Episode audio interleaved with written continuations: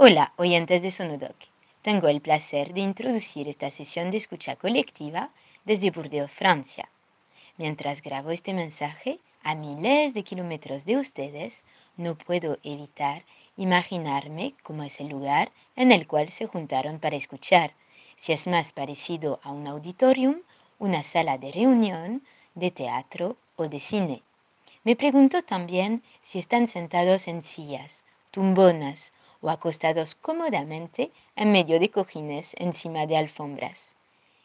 Intento adivinar cómo es la acústica, si hay poca o mucha luz, sabiendo que la penumbra facilita la concentración.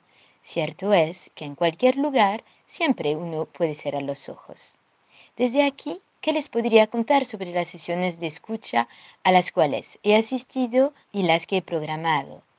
Es medio complejo, sin recurrir ni siquiera a una sola fotografía. Pero es un desafío, así que lo voy a intentar. Primero, es importante recalcar que me apasionan las escuchas colectivas. Aquí las llamamos escuchas, écoute. Me parece fantástico que la gente esté dispuesta a compartir algo tan sencillo como el mero hecho de escuchar creaciones sonoras frente a unos altavoces a oscuras. El dispositivo minimalista es a la misma vez moderno en su parte técnica y arcaico en su parte humana. Estar los unos al lado de los otros como si estuviéramos a punto de dormir y de soñar. Cada escucha es distinta, depende mucho de los organizadores. Hay escuchas que tienen lugar de día, otras de noche, unas al aire libre, otras en el interior. Pueden estar acompañadas de comida, desayuno, merienda, aperitivo. Este fenómeno híbrido se está democratizando paralelamente al podcast, pero sus raíces son anteriores.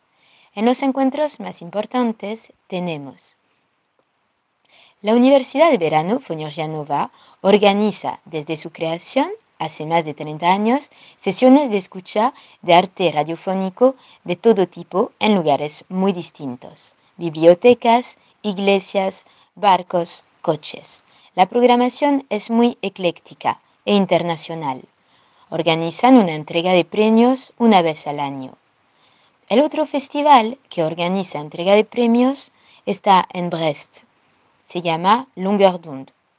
Las escuchas tienen lugar en salas, el dispositivo es más formal.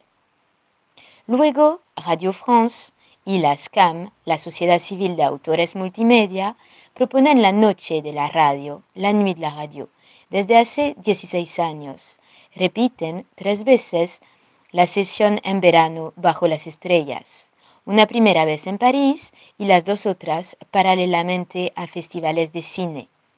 La Nuit de la Radio tiene la peculiaridad de proponer cascos para escuchar puros archivos radiofónicos elegidos por una sola persona a partir de una temática específica, que no cuenta o apenas con documentales de creación o ficciones. La temática del verano pasado versaba sobre las libertades. Y la web radio, Arte Radio, empezó compartiendo en público sus creaciones desde que existe, o sea, desde hace 15 años. Son principalmente documentales y ficciones que luego están en línea, gratuitamente. Hay como 2.000 sonidos así archivados y accesibles en su página. Sylvain Gir, el director de la radio, presenta las sesiones con un estilo incomparable.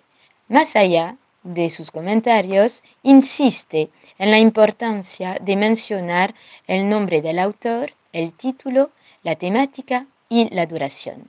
Prefiere que las escuchas no tengan lugar en una sala de cine, porque según él una pantalla vacía recuerda una ausencia y puede frustrar la imaginación. Proponen escuchas con mucha regularidad, un domingo al mes, son sesiones que duran una hora y media y que reúnen a unos 160 oyentes en un teatro parisino. Muchos comparan el espectáculo de las escuchas a un cine, pero para los oídos. De hecho, los festivales de cine empiezan a incluir en su programación creaciones sonoras. Por lo general, los públicos se mezclan bastante bien. En mis propias clases de cultura audiovisual incluyo creaciones sonoras y los estudiantes parecen bastante receptivos. A modo de conclusión, le dejo la palabra a mi cómplice, Anaís, que más allá de producir documentales sonoros, es miembro activo del colectivo Le Bruitagen, que propone hace dos años sesiones de escucha en bares sobre temas políticos y sociales, siguiendo perspectivas heredadas de la educación popular. Ha preparado una grabación de un minuto que vamos a escuchar a continuación, en la cual describe las sensaciones que le despiertan las escuchas. Primero la traduzco y luego sonará su voz.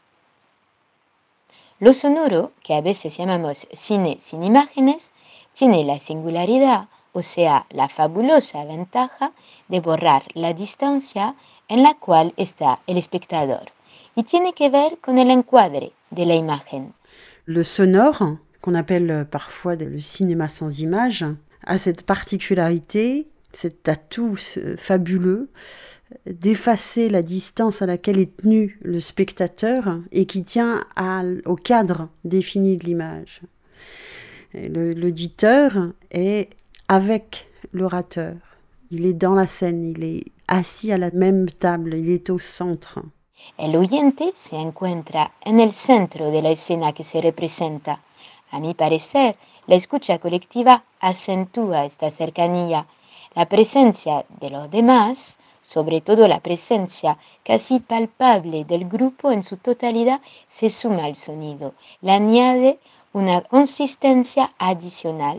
A veces durante una escucha pasa algo parecido a una simbiosis. Los oyentes así reunidos crean otra onda más llena de vida. À mon sens, l'écoute collective accentue cette proximité. La présence des autres et surtout l'écoute Hein, presque palpable du groupe, s'ajoute au son. Il ajoute une épaisseur supplémentaire. Et puis parfois, euh, pendant une écoute, il y a quelque chose, pendant un très court moment qui se fait comme une symbiose. Euh, tout le monde est ensemble. Ça fait comme une onde supplémentaire. C'est très vivant. Bueno, Existen cada vez más sesiones y creaciones sonoras. Espero tener pronto la oportunidad de compartir una con ustedes. Bonne écoute